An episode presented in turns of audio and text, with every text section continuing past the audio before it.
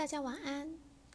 今天的睡前故事三分钟要帮大家介绍的是由小麦田出版的《魔女宅急便》。不知道听众朋友们还记不记得宫崎骏曾出版一部卡通《魔女宅急便》呢？这本书是他的原著小说哦。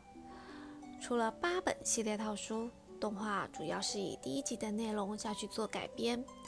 但书里说的是魔女琪琪离家到成家，从女孩变成妈妈的故事。番外篇呢，还有傲娇黑猫吉吉的故事哦。原来啊，最简单的东西，往往才是最让人回味的。即使是同一本书，在不同的年纪所阅读，都能获得到不同的感动。但前提是你愿意回过头再次品尝。还记得成年后对离家的憧憬，渴望着陌生城市的空气，在经历那些风风雨雨后，想在事业有成、光荣返家，但生活却总是不尽然。想打通电话回家，都要犹豫许久。明明想说些什么，但后来却只字不提。虽说生活是处处有惊喜，偶尔有惊吓。这旅途虽不都是喜悦，却总是能留下满满的收获。就算挫折，就算难过，都是我们展翅高飞之后所留下来的珍贵宝物。琪琪在旅途中明白自己的不足，而回头学习，面对那懵懂未知而产生的情感，这就是所谓的成长。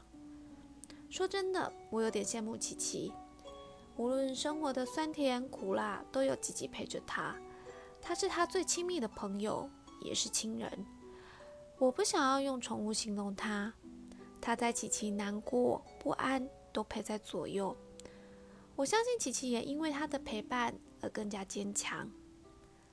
我很喜欢琪琪的妈妈可莉夫人对她说的这样一段话：虽说回首往事是一种魔法，但是创造日后的回忆才是真正的魔法呀。我们都是可以创造魔法的人，愿往日回首后，这都是我们成长的养分。好喽，今天的睡前故事三分钟就到这边结束了，希望你们会喜欢。喜欢这本书的听众朋友呢，也可以到各大书店购买哦，书讯都放在标题上了。好喽，晚安，祝各位有个好梦，谢谢大家。